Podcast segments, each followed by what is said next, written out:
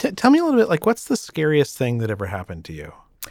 Well, that'll be a conversation for, for my therapist. Um, because the you know, I mean, our fears are they're they're deep, they're personal things, which for me is just more evidence of why we should find opportunities to kind of play with it, to know it, to not be afraid of it. This is How To. I'm Charles Duhigg. Each week, we talk to listeners who reach out to us with a problem they want to know how to fix. And on today's episode, be afraid. Be very afraid. Just like this week's listener. My name is Becca, and I am from Bradenton, Florida. So, so Becca, you reached out to us because you have a problem. Tell tell me a little bit about it. I am very scared of the stupidest things to be scared of. So I have such a strong physical reaction. If I'm spooked or being chased or anything like that, I immediately shut down and start crying and just can't help it. Oh my gosh, that that sounds unpleasant. Very Particularly much with so. Halloween coming up. Especially when your husband likes to go to haunted houses and hasn't been able to for the six years you've been together with him. So, and, and are you are you kind of like um a meek person? Like, are are you a scaredy cat in general, or is this kind of unusual? no, no, I it is it's super unusual. So I am not a meek person. I don't think anyone would ever describe me that way. Physically, I'm six foot tall, so I'm a, I'm a big, fairly dominant physical person. I am bold and strong willed and all of those things, and I don't know why this gets me. Here's the thing: all of us get scared sometimes, right? This is totally natural. In fact, just a couple of weeks ago, I was um, staying in a cabin in the woods for the weekend, and I'd put my kids to bed. And before I went to bed, I looked in the bathroom, and a humidifier had been turned on, and there were all these clouds of steam. And for some reason, like I just convinced myself that a killer had broken into the house and had turned on the humidifier, and he was going to wait until I was in bed to kill me. So I went downstairs and I actually got like a, a knife and I slept with a knife on the bedstand next to me. And the next morning, it turned out that my 11 year old had just turned on the humidifier because he thought that was cool. But the point is, everyone gets scared all the time. And so we actually went out and we found an expert to help us get to the bottom of how to handle that. My name is Margee Kerr. I'm a sociologist and author, and I study fear. After this short break, we'll see if Margee can help Becca understand her fear and, and my fear and your fear, and how to live with that fear and maybe even laugh at it. At least long enough to enjoy Halloween.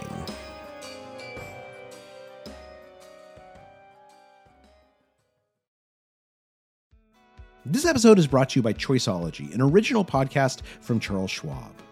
Hosted by Katie Milkman, an award winning behavioral scientist and author of the best selling book, How to Change, Choiceology is a show about the psychology and economics behind our decisions. Hear true stories from Nobel laureates, authors, athletes, and everyday people about why we do the things we do. Listen to Choiceology at schwab.com slash podcast or wherever you listen. Boo! We're back with scary expert Margee Kerr. It, or she's not scary herself. She's that, you know what I mean. And we're talking with our listener Becca about how to survive a haunted house. But Margee's advice, it also applies to other kinds of irrational fears, like being scared of heights or of spiders or of a humidifier in your bathroom, or, or really anything else you wish you weren't scared of, but you are. So, Becca, can I ask you, have you ever been to a haunted house that you've enjoyed? Do you have any memories as a kid? Um, or, you know, any time throughout high school of going to a haunted house and having fun? Um, so my husband and I went to there was this local thing at our local um, zoo called Zubu. It was designed for children. Um, that was okay. we, we couldn't go in all of the houses because some of them were too much. What about um, scary movies? Did you grow up watching scary movies? No, no scary movies. Becca has two brothers who used to spook her a lot when they were kids, but she didn't really realize how big a problem this was or, or how severely she reacted until she went to a theme park on Halloween when she was 16 years old. I'm in Florida, and so near me is Tampa, and they have at one of the local theme parks, they have this huge haunted house thing called Howl-O-Scream. And so they change all of the rides into haunted houses, they have scare zones. And so I went to the Howl-O-Scream with a group of friends. Um, and I went through one haunted house and began using my friend, who is probably five five, as a shield. I mean, ducked behind her, crying, head down, made it through that house. And then for the rest of the thing, because I had to get out of the park, and just screamed anytime anyone got close to me, You can't touch me! You can't touch me! You can't touch me! it was, it was rough. Feel, do you remember what you were feeling like at that moment? I mean, just sweating, overwhelmed, uh, sensory overload. Like you see the coffin and you see the person laying down in it, and you're like, okay, this person is going to jump up and scare me. It doesn't matter. Like it, it still gets me. And and and then you met your husband, and he loves haunted houses. He loves Halloween, loves haunted houses, and the experience of going out and just you know likes to be frightened, which I don't understand. And one day I was in the closet um, and I was doing something, and he accidentally came up behind me, and I just didn't hear him. And he said my name, and it scared me so bad I started crying. And he decided we would never go to a haunted house. Does it ever happen at work? It has. um, I'll be in like a storage closet organizing something, doing something, and someone will walk in and just just say my name and I'm just so frightened. I I don't know how else to describe it. I'll just be so frightened my eyes tear up, I start crying. One tip that we're definitely learning is that you should avoid closets. Yeah. Like you should yeah. you should not go into closets if there's anyone else around you within like a hundred foot radius. I need an armoire, no closets, just dressers. Exactly. Well, this is really, I'm glad you reached out to us because this is a fascinating problem. I don't think I've ever talked to anyone who's like had this kind of reaction before. Which brings us to, to Margee. Well, I uh, kind of like Becca, I have a pretty sensitive startle reflex, and uh, I am very quick to jump. Um, but I grew up really loving it. and I also, as a sociologist, thought, wait, you know, I'm, I'm studying all about how fear is very negative, and yet at the same time, I really want to go to a haunted house. What is that all about? And and when you have that startle, do you, do you feel the same way that that Becca does? Is this sort of teary shut down like just kind of fall apart? It's i it's a very, a very similar physiological reaction. So the startle uh, reflex is you know it's just that that immediate and automatic response of the sympathetic nervous system. And some people are more sensitive to it than others. And so in that moment you know it is our body kind of going oh you know? So let me ask you so what's happening inside our mind when we get scared? Like t- tell me about like the startle reflex. Is is this something that everyone has?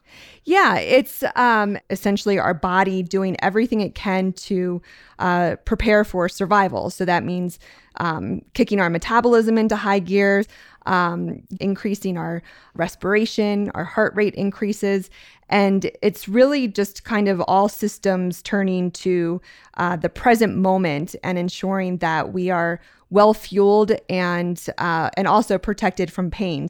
So what you're saying is that we've evolved this response to like focus on what's exactly in front of us because it might if it startled us it might be something that's dangerous.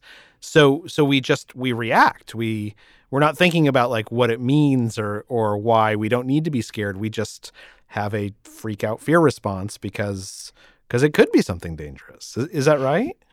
Yeah, no, absolutely. And and so for some people you can see that in a haunted house where they they scream and jump but then immediately start laughing cuz you know, it does leave people feeling better. Uh just their mood improves and that those changes are related to feeling like uh, they challenged themselves, that they overcame their fears. So it's it's amazing even though we know completely rationally that nothing is going to hurt us at a scary movie or in a haunted house uh, it still leaves us with a sense of satisfaction um, similar to you know choosing to to run a 5k or um, go rock climbing but that's all very context specific. Yeah so that if the guy's running after you with a chainsaw in the uh, in the maze it makes a big difference if your friends are there and it's a haunted house as opposed to an actual guy with a chainsaw in a maze. Oh, absolutely. You know, we do process all of that information differently when we have made a choice and when we feel like it's in our control. And I was thinking with Becca, with you know her brother scaring her, it sounds like there was a tipping point where it was like, you know what, this isn't fun anymore. Um, and uh, you know, research shows a lot of it is you know that that choice, that that moment that you say, I want to do this, and you know, I'm choosing to do this. You know, it's often the difference between something being fun and challenging, uh, or potentially traumatizing. And so, this is the first big rule about how to not be scared. If you can find ways to feel in control, then you can get better at controlling the startle reflex, that, that rush of panic and energy that evolution's made into this automatic reaction. So, when people have a really intense response, which it sounds like Becca does, um, it can feel kind of out of control. Like you don't know that your body is ever going to calm back down and like it's going to feel, you know, that intense forever. And so after people calm down, it's it's nice to kind of take a moment and put like a bookmark on it to remind yourself like, "Oh, I feel normal again. I did come back down." So next time, you know, I'll remember that this doesn't last forever. Okay, here's the second rule. Pay attention to your body's fear response and then bookmark the moment when the fear subsides. That way, you're going to build up these memories that you're in control. In this moment of fear, it's going to end. Maybe what I need to do is celebrate and take satisfaction in that it doesn't last forever and sort of live in that moment a little bit longer. Yes, definitely. Embrace the startle. That's yeah, that's such a huge part of it. Just be like, "Oh my gosh, this is such an interesting thing about myself," and accept it and own it and and embrace it, and that actually helps, you know, buffer against the more negative aspects of it. That's the next rule. Embrace the startle. Well, and I always like to point out I'm not a clinician, so this is just my advice through research and uh, observation. But um, my colleague and I are working on uh, a study to measure if just adding fun to scary will will make it easier. So for people who uh, really have nothing but negative associations to to being scared, um, I suggest doing something that is a, a, equal balance of fun and scary. So whether that's like a really campy B movie with a lot of startles, or um, going to a, a, amusement park and doing some of the more just kind of fun, family friendly stuff, uh, to to basically recruit both the reward systems but also the stress response systems. So it becomes just a, a, whole mixed bag. And then you have these memories and you have, you know, experience of it not just being bad. Here's another rule try to make the fear more fun. Becca, how would you do that? What do you think you would do to try and find something where you're going to be a little bit startled, but it's also going to be surrounded by enough fun that maybe you kind of reprogram your anxiety or foreboding about going into a startling situation. So, I'm thinking about tackling the, the scarier of the kids' haunted houses that I was unable to go into before. um, and just but, to be clear, these are these are haunted houses for like little kids, right? Oh yes, made for children. Um, okay. I would ask, what do you already find fun instead of trying to make something that sounds like it's just awful um, and convince yourself that it's fun, um, finding something that you do like, that you do enjoy, and finding a way to just tweak it, to push it in a direction that would be you know more of a challenge. Um, so if you do like running you know maybe try out one of the um, Tough Mudders or the zombie runs um, where you have zombies chasing you to try and find things that you do like and just add a little bit of of fear on top of it and this is the flip side of that previous rule. Try to make fun things more fearful. There is one the the zombie run that you uh, brought up is outside, and so maybe not being in such a confined space where I can feel a little freer, and all of that might might be a good idea to start out with. Yeah, and you could get a little reflective mirror on a, your headband so you can see the zombies coming, and then it increases that sense of agency like, oh, I see them and I can get away. there you go. Yeah, I like that. And I mean, like, I. I really do love Halloween. Like, I want to have fun in these things. Like, I, I truly, truly do. And with Halloween coming up, figuring out how to handle fear, that's not a small thing. Particularly because we know that there's a serious side of being scared, that the chills that go up and down your spine, in the past, they helped you stay alive. That's all after this quick break.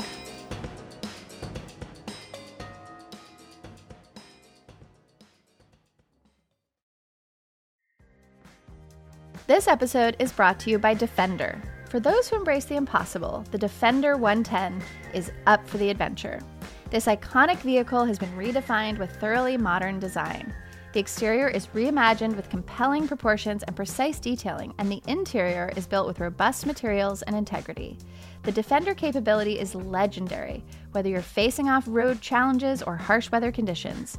Built for the modern explorer, the Defender 110 lets you go further and do more. And cargo capacity means more room for your gear. To drive the Defender is to explore with greater confidence. Powerful innovations like the intuitive driver display and award winning infotainment system keep you connected. Innovative camera technologies deliver unobstructed views and effortless maneuvering. Ready for a wide range of adventures, the Defender family features the two door Defender 90, the Defender 110, and the Defender 130, which seats up to eight. A vehicle made to go further, the Defender 110. Learn more at LandRoverUSA.com forward slash Defender. Apple Card is the perfect cashback rewards credit card. You earn up to 3% daily cash on every purchase every day.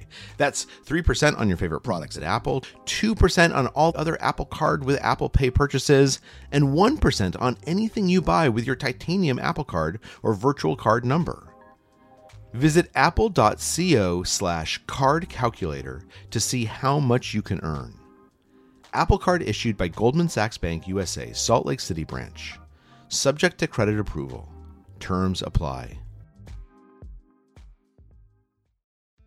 This episode is brought to you by Choiceology, an original podcast from Charles Schwab. Choiceology is a show all about the psychology and economics behind our decisions.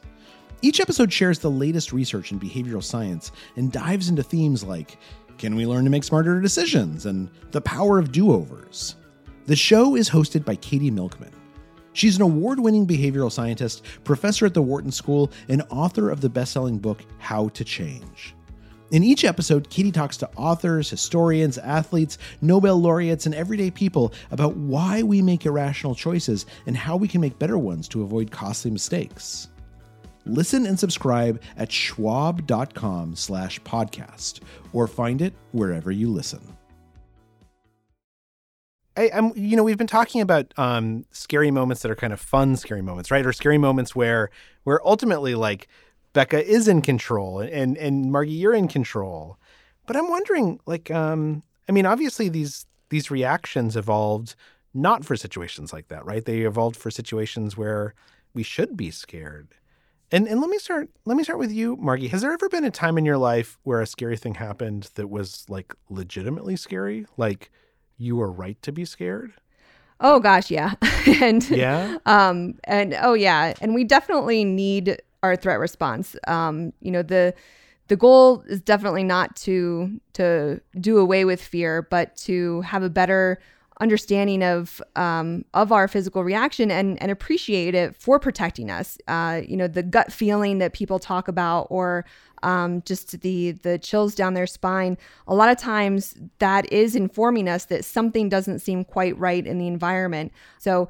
Um, I came home from work one day and there uh, was a street fight right literally right in front of my house and it was kids who were fighting so I, they probably were between 12 and 15 years old.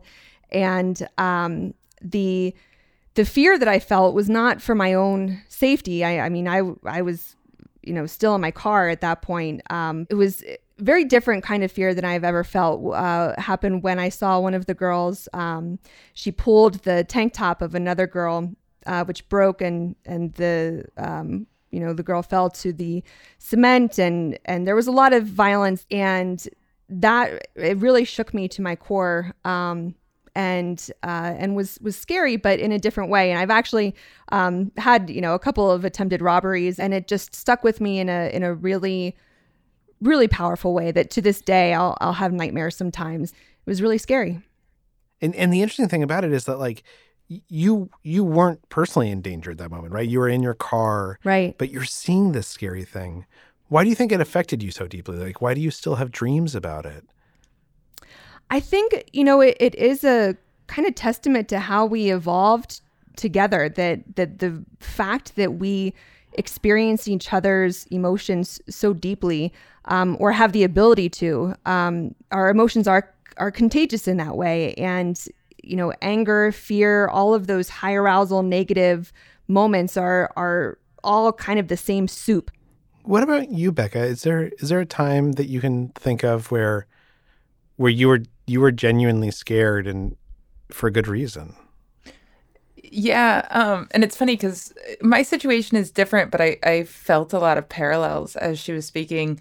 Um, I was in a situation uh, a few times where there was um, sort of a domestic violence situation happening around me. I wasn't the one involved, but it was very explosive um, and felt like it could have turned towards me very quickly. And that was a time where I was very fearful, fearful for myself and fearful for the person who was the victim right in that moment. Um, and I was thinking as Margee was talking, in those moments, uh, as I was trying to go through my my Rolodex of fearful moments, um, I think in moments of true fear, I actually sort of respond with more of a fight reflex uh, than I do in moments of fake fear. Um, not fake fear, but you know what I mean. Oh, I it's it's incredible that uh, the depth that we can feel for other people who are going through something um, painful or scary, and it's it's connected to that piece of control. The, I, as you guys were talking about this, I was trying to think of like a, a time that I was scared, and and at one point I was a, a reporter in Iraq, um, and this is back sort of when the war was going on, and I was in this military convoy, and we were going down this road, and a, a bomb went off underneath the Humvee that I was in, and and Oh just by gosh. chance the the the Humvee it was had all this armor, and so so the bomb didn't penetrate the car. If it had been less armored, um, everyone would have been killed inside, and and I just almost like emotionally froze. Like it was almost like it was almost like I was like observing this like kind of clinically from ten feet away, and and they they they rush us out of the car and everything is happening so fast, and and they throw us into this other car and they speed off and and we like make it to this base, and my translator was just like totally debilitated by fear, um, and and the emotions that I had afterwards were that I felt so guilty Mhm. that I had gotten this guy into this this situation where he was clearly so scared. And also this like weird instinct to kind of act blasé about it. Like like I was clearly completely overwhelmed by it like completely freaked out. But you know it, there wasn't any other effects. Like I was in Iraq for a couple of weeks actually months more and and I, I I just didn't even think about it. But then when I got back to the US I was I was driving on the freeway in California and these cars um like boxed me in just like normal like driving on the freeway. And I, I had this panic attack like my eyes started bouncing up and down and i was sweating and having this panic attack. And i, I just didn't even know what to do. I couldn't even process it. Yeah, it first I'm that's terrifying, and I'm I'm truly so sorry that that you and everyone experienced that.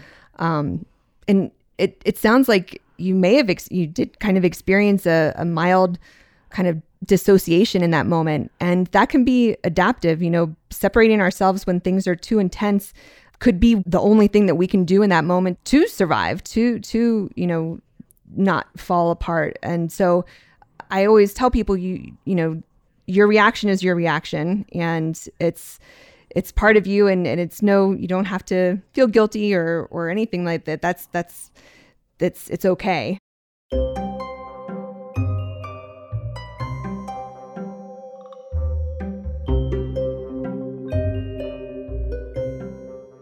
okay so so we've got a month so so becca's already put out her her halloween decorations. We've got a month for her to prepare herself to go to the ha- haunted house with her husband.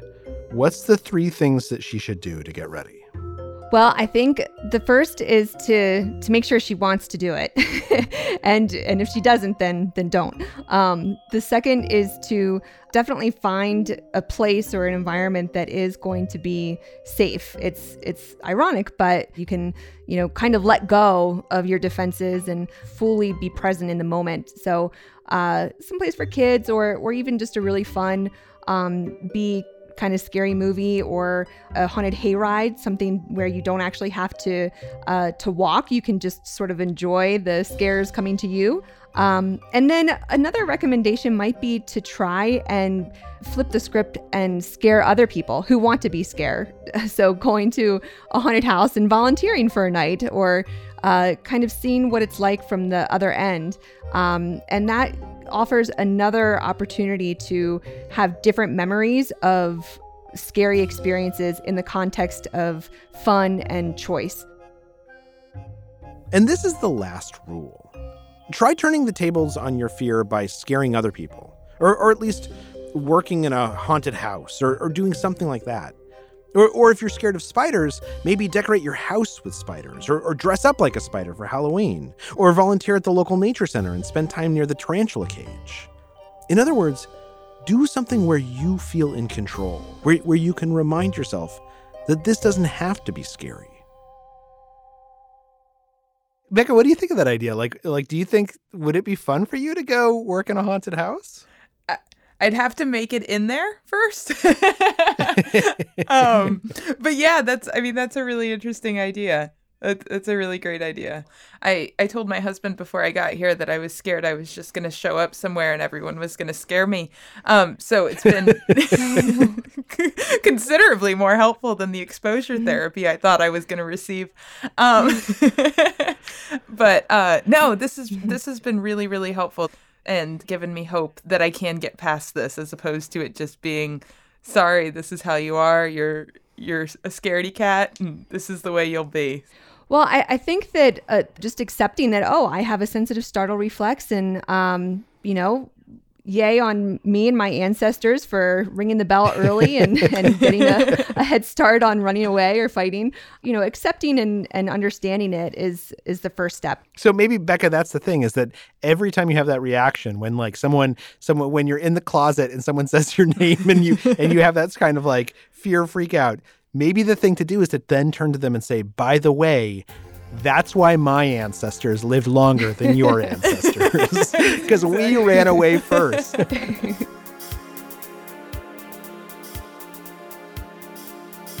Thank you to Becca for opening up about her deepest, darkest fears. We, we didn't even get into the vampires, or or my in-laws for that matter. And thanks to Margee Kerr for putting all of our concerns to rest. Make sure to pick up Margee's fascinating book, Scream chilling adventures in the science of fear. And a quick update with just a few days to go until Halloween, Becca sent us this voice memo. Hey guys, uh, we decided to go with the family haunted house this year and one of the kids in line made me go first.